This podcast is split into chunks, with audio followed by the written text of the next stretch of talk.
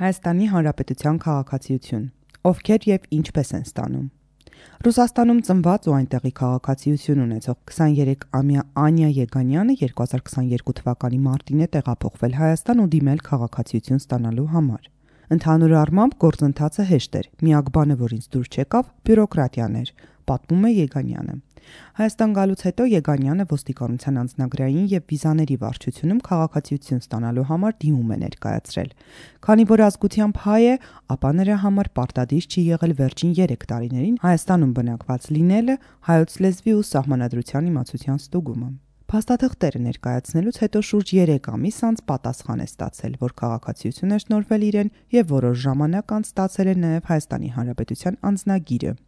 Եգանյանը Ռուսաստանի քաղաքացիություն ունեցող շուրջ 14000 մարդկանցից մեկն է, ովքեր 2022-ին դիմել են Հայաստանի Հանրապետության քաղաքացիություն ստանալու համար։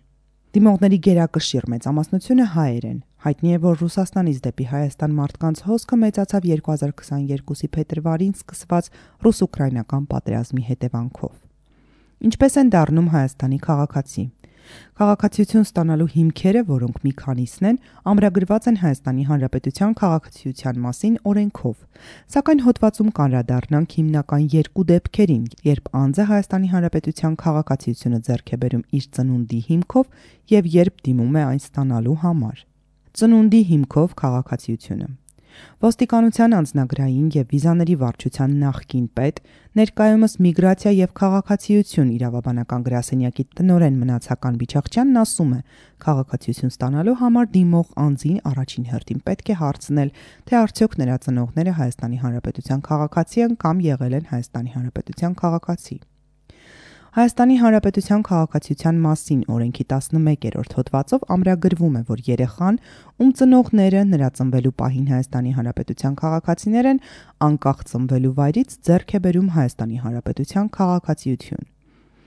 Նույնիսկ կարող է լինել այնպես, որ ծնողները եղած լինեն Հայաստանի Հանրապետության քաղաքացի, սակայն հետագայում քաղաքացիությունը դադարեցրած լինեն։ Սակայն եթե երեխայի համար քաղաքացիության դադարեցում չլինի,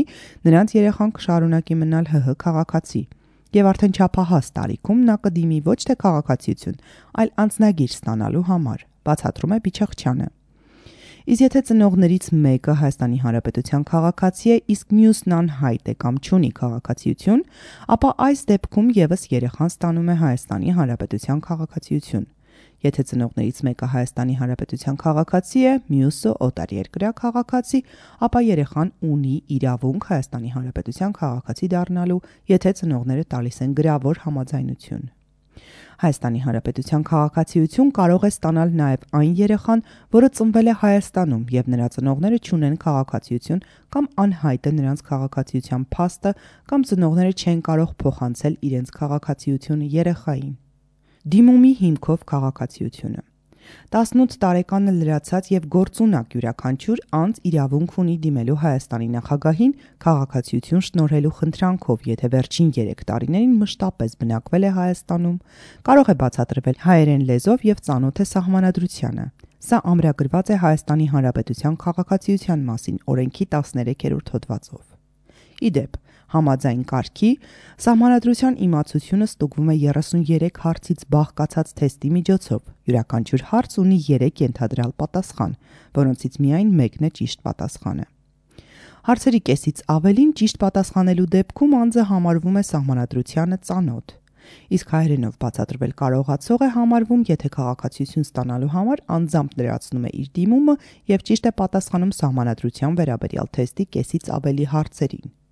Սակայն նախատեսված է նաև քաղաքացիություն ստանալու parzեցված կարգ։ Այս դեպքում պարտադիր չէ վերջին 3 տարիներին Հայաստանում մշտապես բնակվելն ու հայոց լեզվի իմացության ստուգումը։ Parzեցված կարգից կարող է օգտվել այն անձը, որը վերջին 2 տարվա ընթացքում ամուսնացած է եղել Հայաստանի Հանրապետության քաղաքացու հետ եւ վերջին 1 տարին Հայաստանում է ապրել կամ ունի Հայաստանի Հանրապետության քաղաքացի երեխա որի ծնողները կամ նրանցից մեկը նախկինում ունեցել է Հայաստանի Հանրապետության քաղաքացիություն կամ ծնվել է Հայաստանում եւ չափահաս դառնալուց հետո 3 տարվա ընթացքում դիմել է Հայաստանի Հանրապետության քաղաքացիություն ստանալու համար, որը 1995-ի հունվարի 1-ից հետո իր դիմումի համաձայն դուրս է եկել Հայաստանի Հանրապետության քաղաքացիությունից։ որը Հայաստանում ճանաչվել է փախստական կամ Հայաստանում ապրող քաղաքացիություն ունեցող անձ է։ Եվ միայն երկու դեպքում անձին կարող է քաղաքացիություն շնորվել առանց 3 տարվա մշտական բնակության պայմանի եւ գիտելիքների ստուգման։ Առաջինը, եթե նա ազգությամբ հայ է, երկրորդը բացառիկ ծառայություններ է մատուցել Հայաստանի Հանրապետությանը եւ նշանակալի ավանդ ունեցել մի շարք ոլորտների զարգացման համար։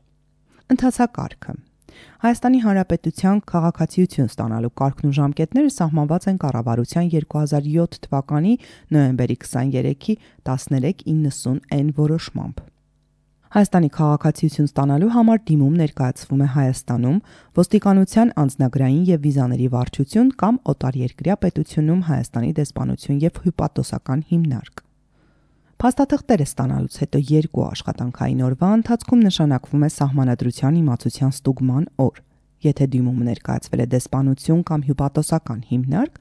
ապա անձի փաստաթղթերը, այդ թվում թեստի արդյունքները փոխանցվում են Հայաստանի Հանրապետության արտաքին գործերի նախարարություն մինչև 10 աշխատանքային օրվա ընթացքում։ Այնուհետև Հայաստանի Հանրապետության ոստիկանություն 3 աշխատանքային օրվա ընթացքում։ Այնուհետև ոստիկանությունը ստացված փաստաթղթերը 15 աշխատանքային օրվա ընթացքում ուղարկում է ազգային անվտանգության ծառայություն եզրակացություն ստանալու համար։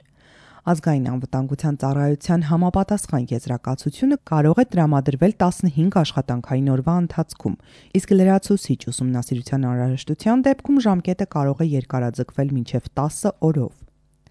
թե արտաքին գործերի նախարարությունից, թե ազգային անվտանգության ծառայությունից դրական եզրակացությունների դեպքում ոստիկանությունը կազմում է առանձին եզրակացություն, որը 25 աշխատանքային օրվա ընթացքում ուղարկվում է Հայաստանի Հանրապետության նախագահին։ Այնուհետև Հանրապետության նախագահի կողմից հրամանագիր է ընդունվում անձին Հայաստանի Հանրապետության քաղաքացիություն շնորհելու մասին։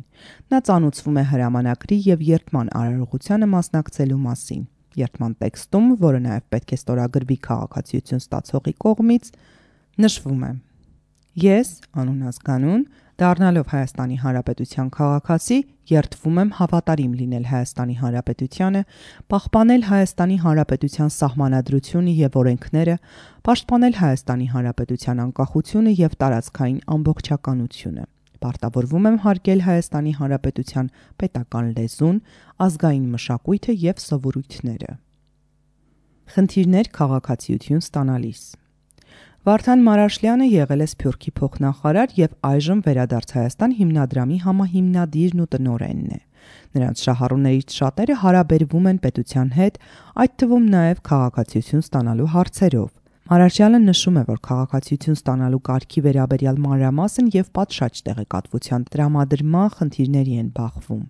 Օրինակ, կարող է լինել դեպք, երբ Կանադայից անձը գա Հայաստան, ունենա համապատասխան բոլոր փաստաթղթերը, սակայն միայն այստեղ ողջվի, որ դրանցից մեկը, օրինակ մկրտության վկայականը, պետք է միջազգային վավերացում, ապոստիլ ունենա։ Պետք է այդ բոլոր տեղեկությունները հստակ ներկայացված լինեն արտաքին գործերի նախարարության կայքում։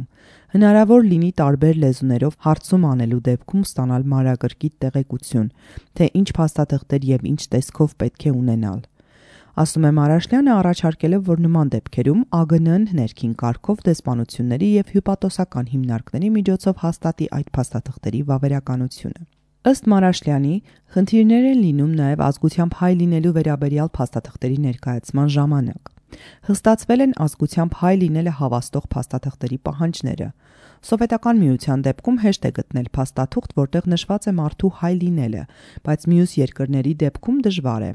Հիմնականում ներկայացնում են մկրտության փաստաթուղթը ասում է Մարաշլյանը, հավելելով, որ այժմ պետությունը պահանջում է, որ մկրտության վկայականի մեջ գրվի ազգությունը։ Այսինքն մարդու ազգությունը parzele պետությունը դնում է եկեղեցու վրա։ Կառավարության վերը նշված որոշման համաձայն կան մի շարք փաստաթղթեր, որոնց մեջ պարտադիր է անձի հայ լինելու մասին նշումը եւ դրանք հենց համարվում են ազգությամբ հայ լինելը հաստատող փաստաթղթեր։ Դրանցից են եկեղեցու կողմից տրված մկրտության մասին վկայականը, ծնողի,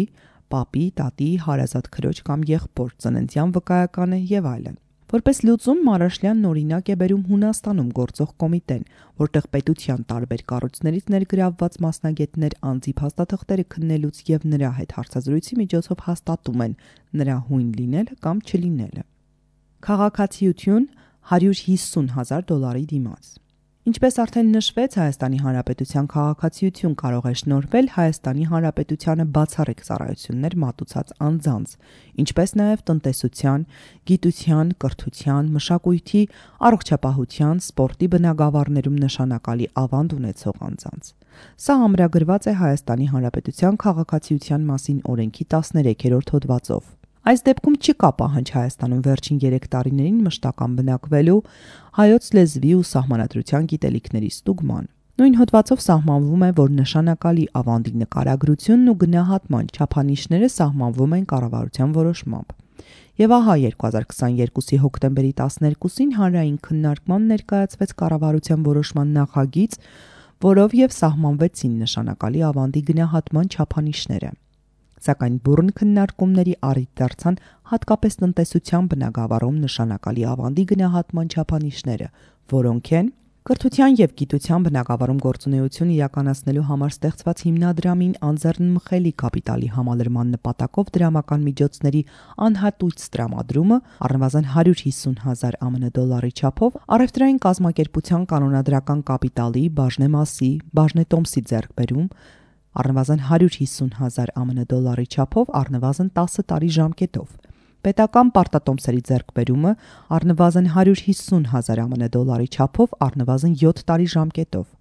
Անշարժ գույքի ձեռքբերումը առնվազն 150.000 ԱՄՆ դոլարի չափով նվազագույնը 10 տարի ժամկետով, անշարժ գույքի շոկայական արժեքին մոտարկված կադաստրային արժեքով Որևէ ներդրումային ֆոնդում ներդրումը պետության կողմից հավանության արժանացած առնվազն 150 հազար ԱՄՆ դոլարին համարժեք գումարի չափով առնվազն 10 տարի ժամկետով 1 միլիոն դոլարին համարժեք դրամ եւ ավելի կապիտալիզացիա ունեցող բարձր եւ կամ տեղեկատվական տեխնոլոգիաների ոլորտի ընկերության հիմնադրումը Հայաստանի Հանրապետությունում պայմանով որ հիմնադրողի կենսական շահերի կենտրոնը գտնվում է Հայաստանի Հանրապետությունում 100 միլիոն դոլարին համարժեք դրամ եւ ավելի կապիտալիզացիա ունեցող օտարերկրյա տեղեկատվական տեխնոլոգիաների ընկերության մասնաճյուղի հիմնադրումը Հայաստանի Հանրապետությունում, որն ունի 500 եւ ավելի աշխատող Հայաստանի Հանրապետությունում 80 միլիոն դոլարին համարժեք դրամ եւ ավելի չափով վենչուրային հիմնադրամի հիմնումը Հայաստանի Հանրապետությունում 100.000 դոլարին համարժեք դրամ եւ ավելի չափով ֆինանսական ներդրումը բարձր տեխնոլոգիաների ոլորտի ընկերությունում կամ վենչուրային հիմնադրամներում։ Նյու Յորքի, Ֆրանկֆուրտի կամ Լոնդոնի բորսաներում հայտարարագրված բարձր եւ կամ տեղեկատվական տեխնոլոգիաների ոլորտի ընկերություններում 20 եւ ավելի տարի աշխատանքի փորձ ունենալը։ Փոստի ոլորտի միջազգային կառույցներում համագործակցության տևական ոչ պակաս քան 5 տարի ակտիվ գործունեություն, ինչպես նաև ոլորտում ֆինանսական, նյութատեխնիկական ներդրումների կատարում առնվազն 250 հազար դոլարին համարժեք Հայաստանի Հանրապետության դրամի չափով։ Մնացական Բիչախչյանի ղեկավարած միգրացիա եւ քաղաքացիություն իրավաբանական գրասենյակի դիտարկմամբ նախագծով տրված չեն հստակ իրավակարգավորումներ։ Եթե հիմնած կազմակերպությունը կամ հիմնադրամը ժամկետից շուտ լուծարվեցին, ձեռք բերված գույքը օտարվեց, առևտրային կազմակերպության կանոնադրական կապիտալումներ դրած, գումարը հետ վերցրեց, ինչ հետևանքներ են վրա հասնելու։ Կամ եթե անձը կորցնելու է կամ դադարեցվելու է Հայաստանի Հանրապետության քաղաքացիությունը, ապա ինչ ընթացակարգով։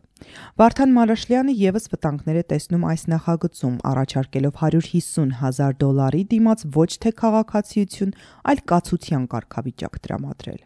Քաղաքացիություն տալ ընդամենը 150 հազար դոլարի դիմաց սխալ է բայց կացության կարգավիճակ կարելի է եւ պետք է տալ։